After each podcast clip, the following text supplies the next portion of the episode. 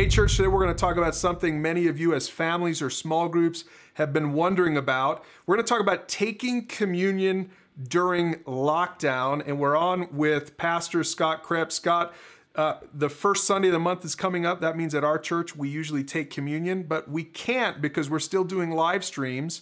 So this is a video that many of our church members are going to watch, and we're going to encourage families to take communion together right after or during the live stream. Small groups can do the same thing, but I think it's important for us to talk through these five points, at least these five points, and give some scripture behind all of it. So Scott, help us with this first one. Here it is. If you're going to take communion, you should do it in community. The early church did it as part of a group meal. Communion is something we do together. It's not done in isolation. There's there's definitely stuff that we do in the Christian life on our own, read your Bible, pray, but communion is one of those things that we can only do together. And you certainly get the sense of how it is a group activity. In First Corinthians ten, verses sixteen and seventeen, it says, "When we bless the cup at the Lord's table, aren't we sharing in the blood of Christ? And when we break the bread, aren't we sharing in the body of Christ? And though we are many, we all eat from one loaf of bread, showing that we are one body." So what we're seeing in this passage is that communion is, it's a meal. In fact, in the early church, as far as we can tell, it would often be accompanied by an actual meal. And it's where people come together, partake in communion together to worship the Lord together. And so whether that's in your small group or in your family, to come together is a very powerful and uh, worshipful moment to say, hey, we're all followers, followers of Jesus together. We're all unified. We're all one in Christ. Now, the second point probably should have been the first point, but it says to make it about Jesus. The point of communion is to remember his sacrifice for our sins. So this comes from First Corinthians eleven, uh, verses twenty-three through twenty-six. It says this, "For I pass on to you what I received from the Lord himself. On the night when he was betrayed, the Lord Jesus took some bread, gave thanks to God for it, and then he broke it in pieces, and he said, 'This is my body, which is given for you. Do this in remembrance of me.' And then in the same way, he took the cup of wine after supper, and he said, 'This cup is the new covenant between God and his people, an agreement confirmed with my blood. Do this in remembrance of me as often as you drink it. For every time you eat this bread and drink this cup, you're announcing the Lord's death until he comes again." Now, Scott, when this passage is really familiar to me because my pastor growing up, this was the passage that he always read right as they were doing communion. And so I, I almost have that whole passage memorized. And this is probably is a good passage for parents or small group leaders to read when you're actually taking communion together. Absolutely, because it gives us a really good context for what communion is all about. And I know that for some, communion can seem very odd. It can seem like, is this magic? Is this some woo-woo stuff that we're doing all of a sudden? And it's not.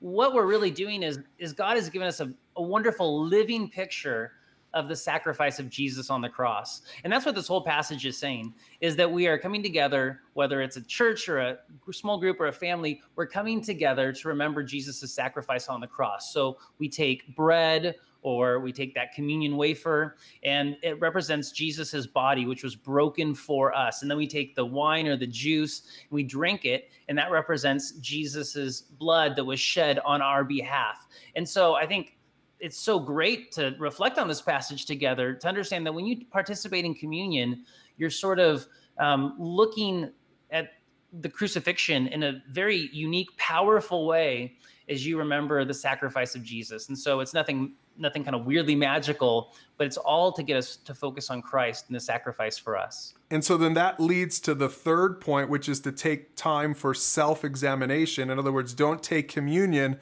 with a self-centered focus. And, and that comes from this passage here, which is kind of a scary passage, First Corinthians eleven, verse twenty-seven. "Anyone who eats this bread or drinks this cup of the Lord unworthily is guilty of sinning against the body and blood of the Lord.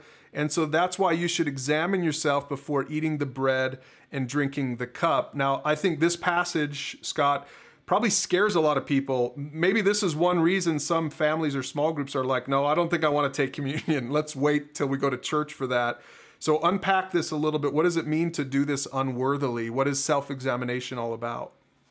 Yeah, I remember when I was a kid hearing this passage read and thinking, uh-oh, I am if I... if I lied today or if I lied yesterday and I take communion, am I going to die? Is God going to strike me dead in church? That's going to be really awkward.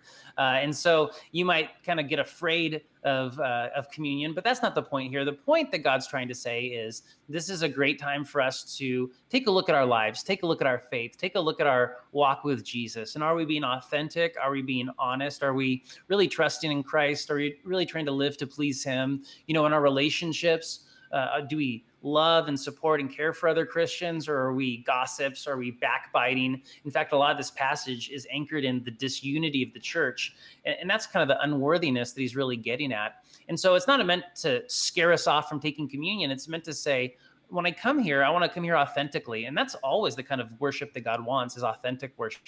And so then a, a corollary to that is this fourth point, and that is to only include Christians. And that means for families who are going to do this, if your children haven't made a personal profession of faith, don't give communion to them. Now, Scott, you might have to help families with this one, because this this is, I mean, this isn't just about, you know, non-Christians at church. I think that applies as well. But families who are taking communion, what instruction what instruction would you give moms and dads who maybe aren't sure if their nine-year-old or if their eight-year-old has really made a personal profession of faith?